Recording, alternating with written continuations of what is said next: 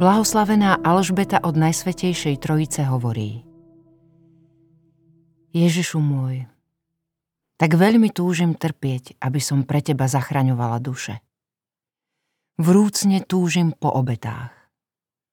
Blahoslavím každú, s ktorou sa stretávam každý deň.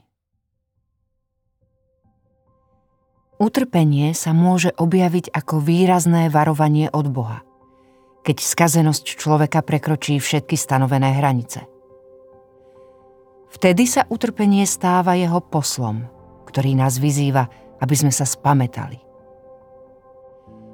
Utrpenie je v takýchto situáciách často posledným argumentom, ktorý Boh kladie na misku váh v starostlivosti o dobro svojho nevydareného dieťaťa.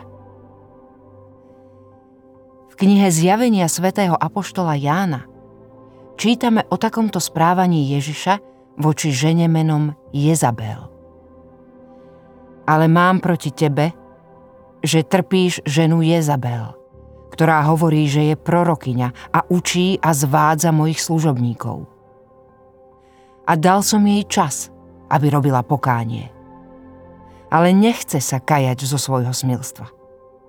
Hľa, vrhnem ju na lôžko bolesti.